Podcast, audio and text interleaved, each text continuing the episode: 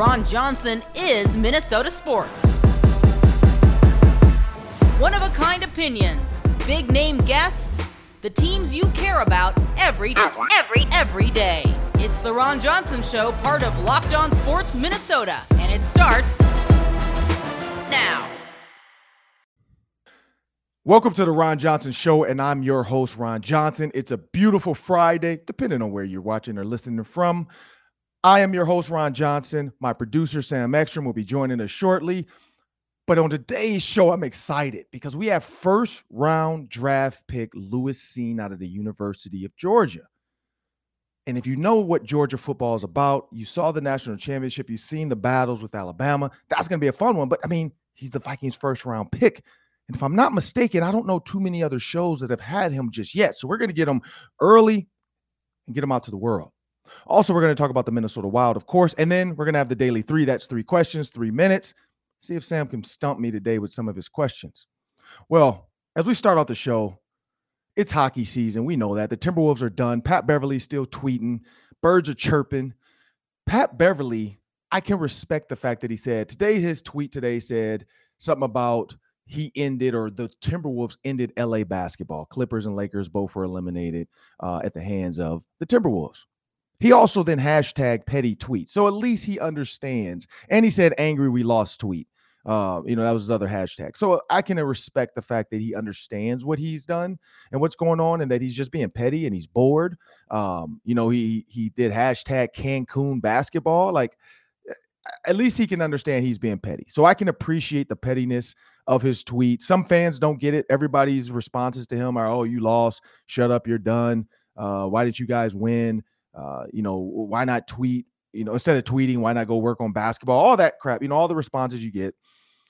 But at the end of the day, the man's just being petty. He's having fun. Uh, the world didn't end. Yes, your team lost, but the world did not end. So I can appreciate Pat Beverley. But going on to a team that's still in the playoffs. And as we bring Sam in, I, the discussion of, of, of Mark Andrew uh, Andrew Fleury and Cam Talbot. Should Fleury be in the pipes or should it be Cam Talbot? Now, early on, I was Team Talbot. Why? Because I, I live by the Mighty Ducks mantra.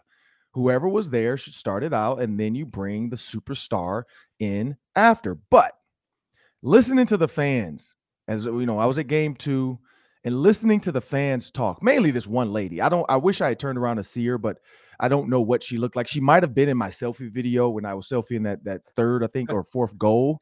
Um, Eh, so that might be her with the mask on behind me. I I never actually turned around because she talked the entire game, and so she brought up like because the other guy sitting next to her must have been a noob just like me or a, a casual, and she's giving him all the rundown of like Fleury and how he's you know 500 some games, all this other crap. He's experienced, you know he he's won before, uh, he's had playoff experience, and so, you know, but she was nervous uh, here and there whenever he would come out of the, the, the net and, you know, skate out a little too far. And if there's a quick shot across or quick pass across, the, the net's unguarded or unprotected. So listening to her talk about his experience, I get it now. I do understand that. There's something to experience, especially in the playoffs. Uh, Rocky started earlier. I don't think his player, his, his teammates were laying their, their bodies on the line. Uh, I don't think they were taking pucks to the ear and to the head and to the neck uh, just to stop, you know, him having to get a, a second shot or even a rebound shot. Um, when you think about cleaning up the house, guys still around the net as the rebounds are popping up. Where are the guys at to box out, clear out the area so that even off the rebound, the goalkeeper can sit on it? Um, I, I'm still gonna say now. So this is the thing. When we get back to the show Monday, Sam scenarios. The Wild and the Blues could be two to two, or it could be three one Wild, or uh, 3 1 Blues. Who's it to be? I think that it's going to be 2 2. I just think they're going to split in St. Louis. Uh, I think it's hard to win on the road, but I also think it's hard to beat us, the same team twice. Um, the break and the travel, I think the, the the the the Wild have it. They can they can put that doubt in their head and get them down two one early, and then I think the Blues are going to close it out and win Game Four. Uh, it's going to be two to two. Uh, I think Fleury's going to do just fine. I think it's going to be uh, continued pace of what we've seen, which is you got to put up goals because no lead is safe. uh, especially with these two teams. Uh, but I think the Wild, in order to go up 3 1, I don't think the Blues will. I, I just don't. But to go up 3 1 for the Wild, they have to to lay their bodies on the other. I mean, they have to play heavy. They're big, they're they're strong, they're tall. Um, they have to they have to put their bodies on there. Deslauriers, he has to continue to enforce. He has to lay on guys. He has to just continue to just wear them down. So those lines are not in there. You know, so they're just as they're out there, they're skating hunched over, they're tired. I think that's going to be the key. The Wild have to wear them down physically. Um, we know what Kirill Kaprizov could do, but you got to wear them down. You got to you got to physically. I mean, like like like our our guest is going to say, you got to impose your will. You got to make them want to quit. You got to make sure, like when they're skating into that crease or they're in that corner and they gotta, you know, they gotta dig a puck out, their head's on a swivel because they know, like, oh man, somebody's coming to kill me. If you don't get physical and you don't get greasy and you don't bang, guys aren't nervous when they're, you know, when their backs to the t- to the to the action. They're just like, all right, I'm gonna get this puck out of here. La la la la la. I'm gonna just go. You gotta bang them into the wall. You gotta make sure that they know I don't have a lot of time to mess around with this puck. And so then that shot coming out of that corner is not perfect, it's not great. It's just a rush shot to get it out. Um, I think that's the things that the Wild will have to do in both games because you're in their you're in their arena. And so they have that added energy. Um, you saw with the Wild, uh, the first game didn't go well, but the second game being there, you saw that with the fans. You saw the Wild feeding off of it. You saw when guys were, you know, three to four guys up against the glass. You saw the, the, the home fans banging on the glass. You know, you know cheering their guys on that that gives you energy when you're when you're when your people are with you and so that's what the blues are going to try to feed off of their home crowd but if the if the wild can take them out of it early and really put doubt in their head and really continue to break Husso's will he's not going to hear Husso sucks in St. Louis well he might who know you never know um, but if they can continue to put doubt in his head even um, you know when you're young it, it mentally this game is i mean look at ben simmons ben simmons didn't want to play because he didn't want to have to shoot free throws down the stretch that doubt can creep in, Sam. What do you think? 3 1, 2 2. I also feel 2 2, but I feel 2 2 reverse of you. I think the Wild have an opening here to win game 3 mm-hmm. uh, the Blues have defensemen out galore Marco Scandella, Nick Leddy, Robert Bortuzzo. Um, they might be back for game four. I don't know, but they're not going to be in for game three, most likely. So if the Wild can get their forwards against uh, in a favorable matchup against their their fifth and sixth and even like a seventh defenseman, I think that gives them a chance to rack up the goal count again. They already scored scored six in game two. They kind of kind of figured out Husso a little bit, broke mm-hmm. his confidence. I think if they can leverage that into a game three win, then game four, you don't have any pressure. Then all the pressure's on St. Louis. Right. I feel like Minnesota wins tonight. Yeah, that's I mean, and so that I'm with you. That's I think that's that that was my point. I think they can. I think coming off the win they came off of, I think that first game in St. Louis, I think they can win it. They just got to put doubt in Husso's head. I think he's there. I think he's Ben Simmons in this. I mean, not say he's going to Ben Simmons the thing.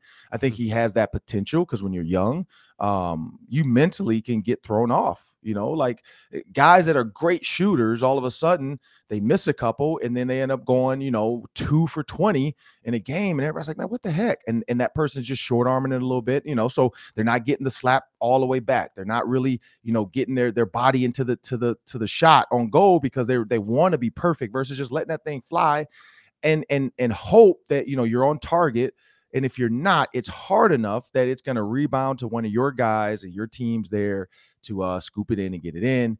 Um, that that's where I think that's going to be the key. Also on, on fast breaks too, um, and then some of the penalties. You know, I, I hope, and I know it's not like basketball where the coaches kind of rag on the refs, and you know, then the refs pay attention. I just hope that the coaches, you know, because hockey is gentleman's sport, I guess you'll say. You know, they've had that conversation with, hey, these guys are they're they're they're being a little bit uh, flamboyant with some of their motions after somebody mm-hmm. just touches them. Um, so that embellishment call, you know, I like that. If that, I, I think the Wild have some embellishment coming. Um, but you know, you made up a great point. Like guys being hurt, guys being out, key guys being out, guys taking pucks to the head. Um, yeah, when you miss a game, now that that that line that was supposed to be line three has moved up to line one or two, or you got to mix up the lineup now.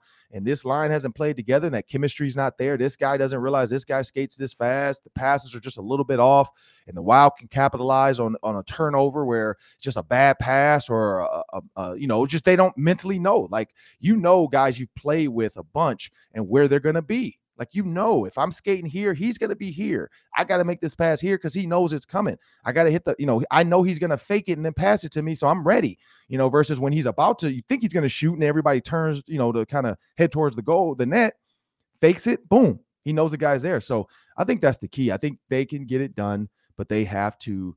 Um, they have to play well and and uh, and capitalize on their mistakes. But up next, I'm excited about this one. We got first round draft pick Lewis Cine out of Georgia. Uh, he's a heavy hitter. He's going to be a staple in the Vikings defense, in my opinion. Um, and when we come back, he'll be up. But first, make sure you check out our other daily show on Locked On Sports Minnesota. It's Superior Sports Talk with KARE 11's sports director, Reggie Wilson and Luke Inman. Here, Reggie and Luke go back and forth about the latest Minnesota sports five days a week. Find it on the Locked On Sports Minnesota YouTube channel or wherever you get your podcast feeds. Up next on the Ron Johnson Show, we're going to have first round draft pick Lewis Cine out of Georgia. 6'2, 200 pound, I mean, just weapon. That's what I'm going to call him. He's a weapon. He's weapon six. I'm a big Marvel Comics guy. So in, in DC, so if you know Weapon X from uh, the X Men, I think he's that guy. I think he's the Swiss Army knife that can do it all. They're going to use him in different situations. We know Ed Donatell's defense is a move around defense, and this is a kid that can do it. Lewis, man, welcome to the Ron Johnson Show. I want to thank you for joining me. And I want to start out first with I got drafted by the Baltimore Ravens in the fourth round 20 years ago. So I feel old now talking to you because I don't even think you were born or you might have just been. Because how old are you? 20? 22. Yeah, yeah. So you were a baby. You were born in 2003 or 2002? Mm, 99. 99. Okay, so you were about two or three years old when I got drafted. So I went to the Baltimore Ravens. I was super nervous. Um, I was the ninth receiver overall taken. So I was coming in. They were like, hey, you're going to play right away. So I ended up being a third receiver, play right away. But I was not so much caught up in the offensive teammates, but I had a teammate by the name of Ray Lewis, um, who everybody knew did the dance, you know. So I couldn't wait to be in that huddle for the, you know, the first game and and, and see Ray come out the tunnel and do that dance and just the goosebumps being on Monday night. Um, when you sit back and look at your teammates, because there's a lot of great teammates on that defense. Um, you still got Justin Jefferson on offense, but I know you and Justin LSU Georgia. I know there's some some rivalry stuff there. Um, but but who are you most excited about to get into that locker room and and, and you know learn from, meet, and just hang out with? Um, I already said this, I think, in a couple of other interviews. I'm really excited to really learn from um, Harrison. Okay. Um, you know, he has a whole lot of experience. He knows a whole lot about the game. He's a great safety that's been like in the league for a long time, playing elite ball but that's someone I want I want to get to learn from. Okay. And so in LSU Georgia, you guys have had your, you know, your stuff. You got Alabama in there too. But have you gotten a big hit on Justin Jefferson? No. No. I, and frankly, I don't I don't think I don't think I'm gonna get allowed to. Oh no, you're definitely not anymore. Yeah, no, I, you can't, can't touch him no more. Him. You're done. I know damn they ain't gonna let me touch him. Oh yeah, no, no, no. He's coming across the middle. You got to hold up. You got to pull yeah, up. You know, he's gonna have the red jersey on like a quarterback. Yeah, no, you can't can't touch the franchise. But can't touch him. but but but looking at um, you know, his. I mean, you've seen this international now. The Griddy. Can you Griddy? No, man, I, I, can't agree. I don't even know the ins and outs about it, you know. But but I do appreciate his talents and his skills. Once you know, he makes a big player, a touchdown. You know, he, he makes his presence known with the dance. Because I've seen some of your corners do it. I've seen some of your guys do it. So have you even oh, tried? I'm it? not that flashy, man. I'm not that. Okay. so you're not the dancing guy. Nah. All right. So Lewis, when you see this defense, you got Harrison Smith, you got Danielle Hunters, Darius Smith. Um, you got all these guys. You know, you got some Eric Kendricks. You know, you got some big name guys that have been in this league. Patrick Peterson, future Hall of Famer. Um, how what do you what do you think your role is going to be as kind of coming in? Uh, you're basically competing with Cam Bynum, but you know we know Cam Bynum played cornerback in college, so there's some things there. I think they can move him around as well to cover in the slot. Um, what what do you see your role being with this defense? Um, first thing is really uh, coming in being a sponge. You know, I got to come in with the mindset of learning because you know it's new system. It's um, everything's gonna be new to me, so I got to be able to learn it and, you know, to soak in all the information they're giving to me. And two, I got to be able to, you know, listen, not only listen to the coaches, but listen to some of the words of the older guys. you know, I'm already knowing most guys are gonna be are not gonna want to help me, and some guys might take me under their wing. I mean, that's part of part of the game. Most guys don't want, you know, it's competition at the end of the day. I already know that. But I think my role is just, you know, coming in and learning. Um, and gaining the respects of the older guys because mm-hmm. that's how you know that's the way to get on the field. They gotta accept me, if that makes sense. Yeah. Oh yeah. Yeah. And so like in my draft class, I had Roy Williams, cornerback out of Oklahoma, went to the Cowboys, eighth pick overall. Ryan Clark was in my class as well, undrafted. Um, and then Ed Reed, you know, he he's the Hall of Famer in our group now. Um, and and he was one of the best safeties I've ever seen in my life. You know, we both walked into the locker room together. We were both, you know, uh, we knew we'd make the team just because we looked at the way the roster was made up. I mean, unless we absolutely had a horrible camp. Um, you know, I knew he was good for sure. I knew for me, it's just I couldn't have a horrible camp. Um, but when you look at guys like Ryan Clark, he was on my show and he spoke highly of you. Roy Williams as well. Roy Williams, I mean, you've seen highlights. He's a hitter. Um, he has a ton of respect for you. What does it feel like now to see, you know, these Hall of Fame, you know, big name cornerback safeties that now when your name pops up on ESPN because of the whole Kyle Hamilton versus Lewis Cine conversation, uh, that these guys are watching you now? Uh, you know, I, I really appreciate them. Um, you know, they're they're the OGs in the game. You know, they have um, they have a big resume, a resume that speaks for themselves in terms of years of experience, um, highlight reel, you know, things they've done.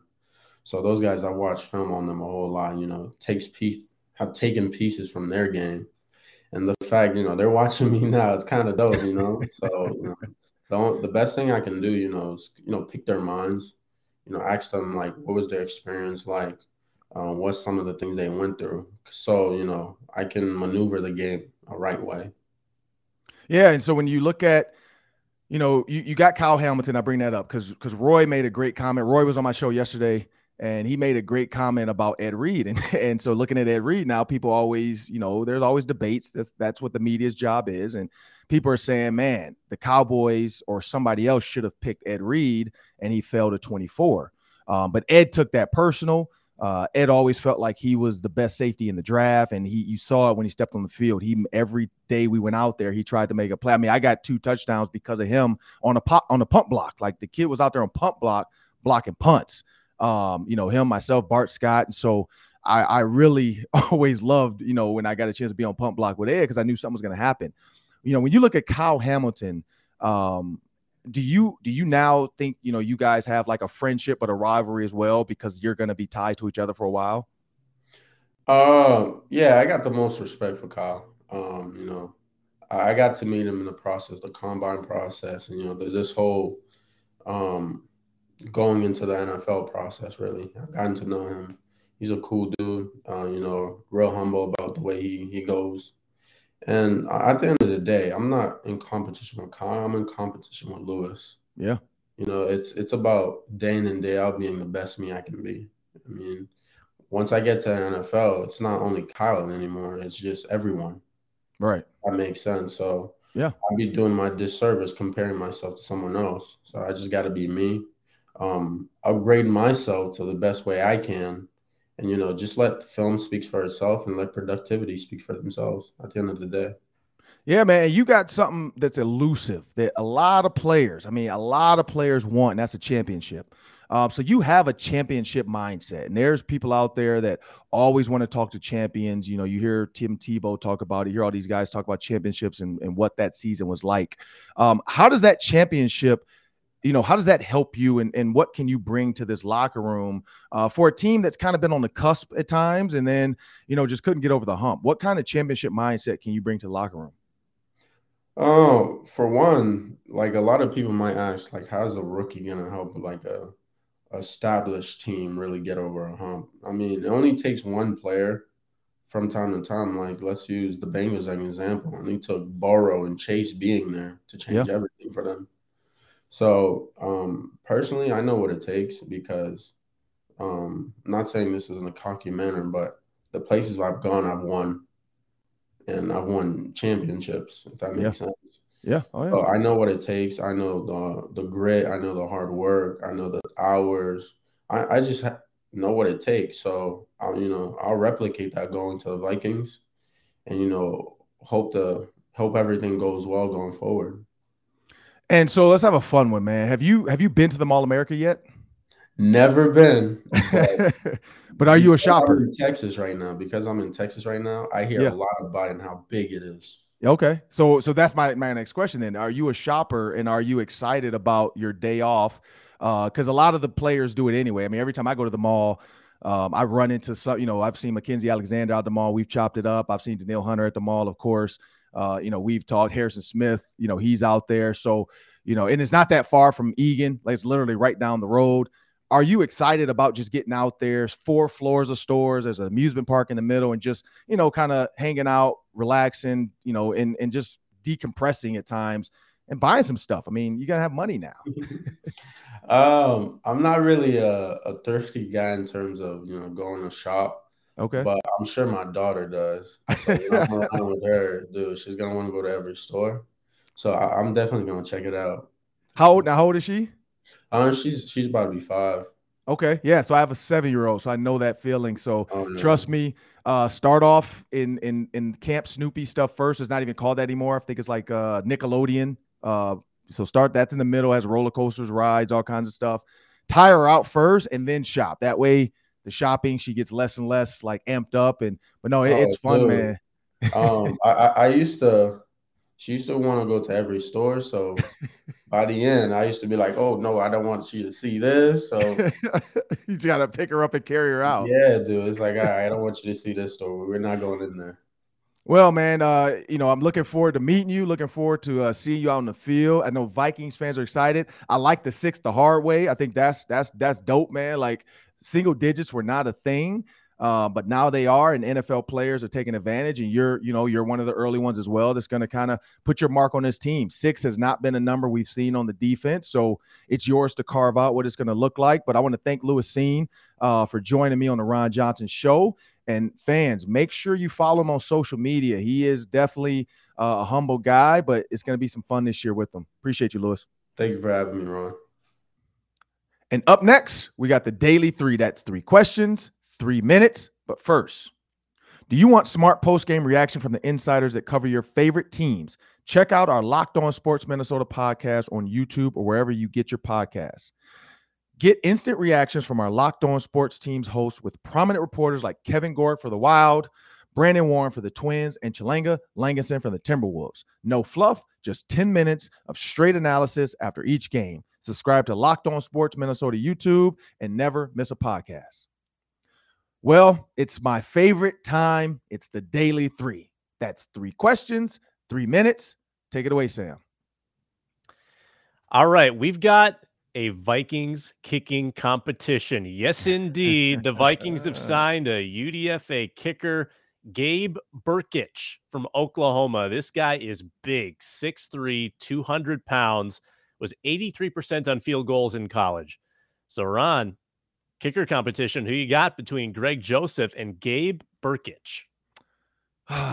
so I do know kickers, it's not about being drafted. Um, I think the biggest thing with kickers is just being able to make sure uh, they have the confidence. Greg Joseph, we know he's made some big kicks.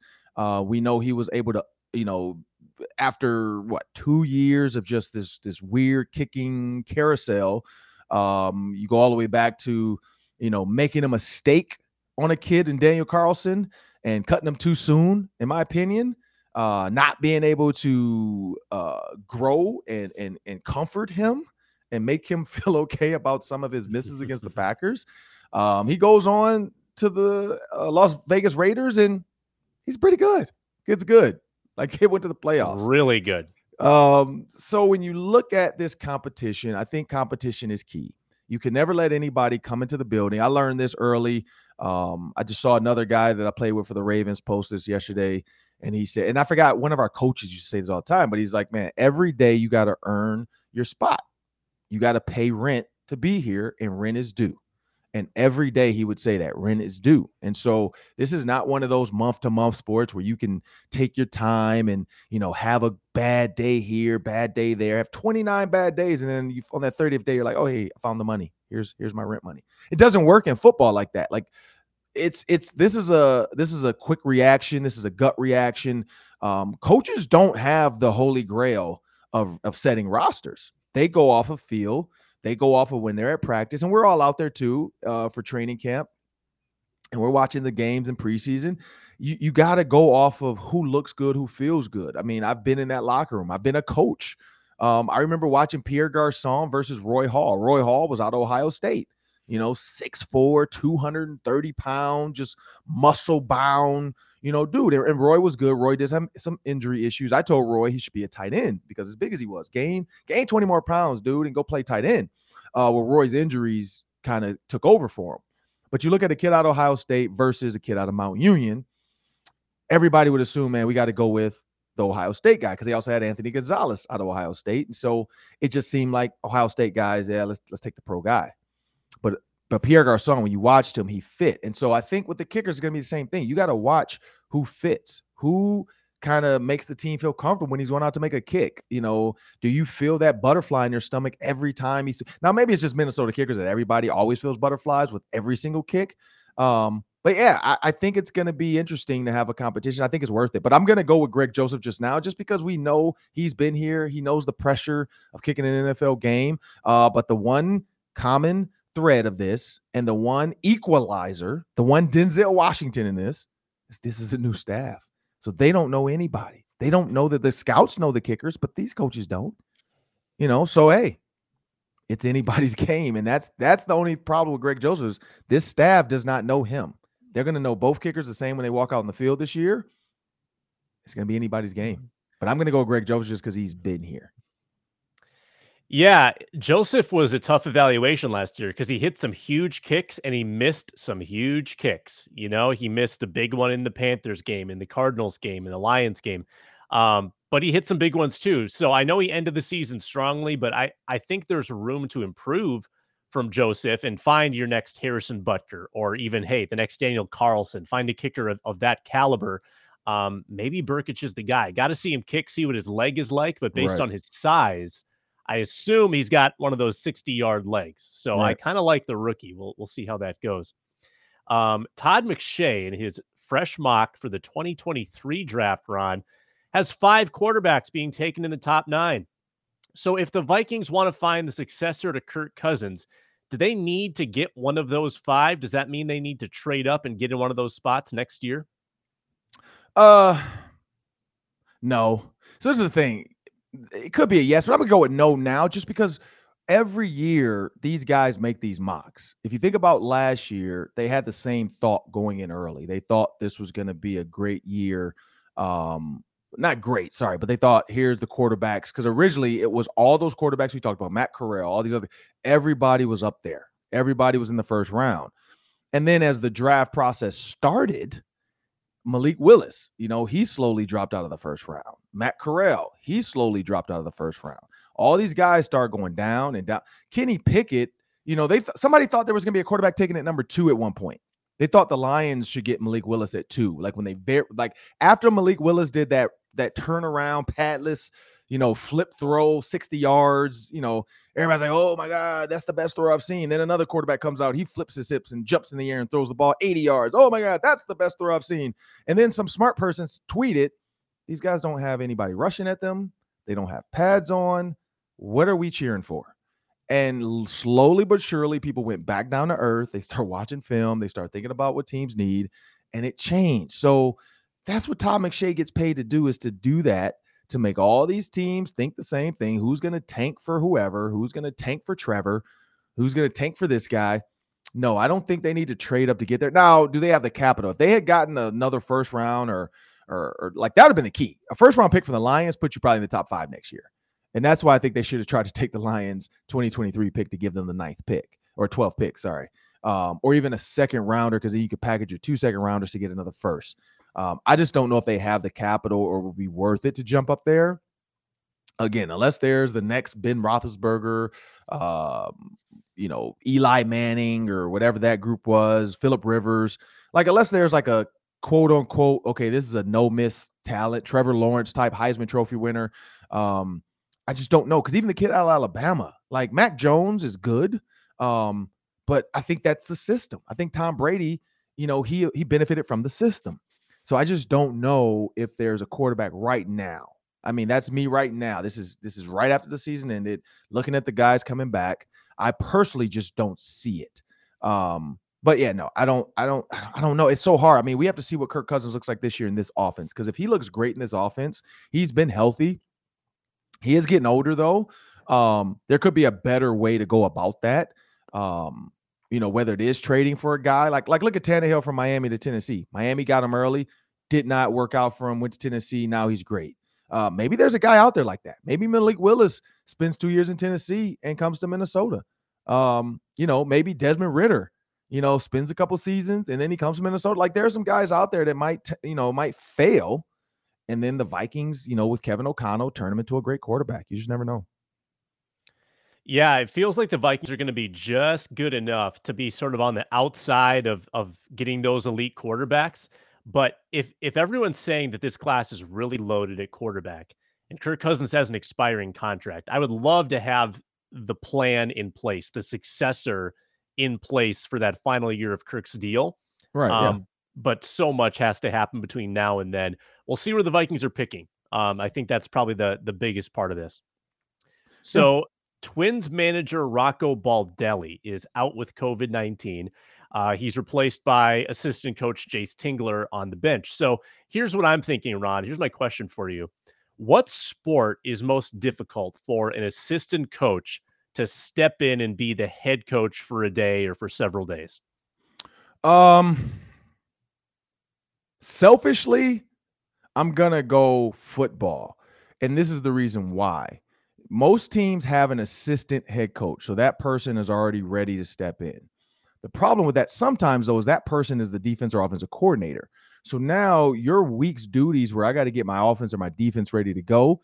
Um, but in Kevin O'Connell's case, my my thought, and I don't know, we'll have to see this, is that just like his his former boss, uh, Sean McVay, he's going to call the plays. Like I think he wants this to be his offense. He's going to call the play. We see a lot more of that now with head coaches Andy Reid, Sean McVay, uh, uh, Cliff Kingsbury, like these guys. You know Shanahan. These guys are calling their offenses. You know Belichick defense calls his defense. Zimmer called his defense. You know coaches now, if their fingerprints on that thing, they're calling it. There's a not lot of like Mike Tomlin, hands off. Tony Dungy, hands off. Um, Bruce Arians, hands off. Um, there's a there's not too many CEOs. PJ Fleck, you know, CEO, hands off. Um, Kevin O'Connell, I think that would be tough for the assistant to come in, not only have to take his job over, but also call the plays. Now we do know in football, though, just because you're on COVID protocols doesn't mean you can't have a headset and be wired in to the team. Uh, now with with ways to like get a coach into the stadium early, get him in his own suite um, and put a headset on him in the suite so he could have his own suite and he can, you know, help out uh, from somewhere quarantined inside the stadium. I mean, I know there's ways around it now because of the relaxed rules, but I'd say football. I feel like basketball, basketball, like if you have LeBron, LeBron's to get it going.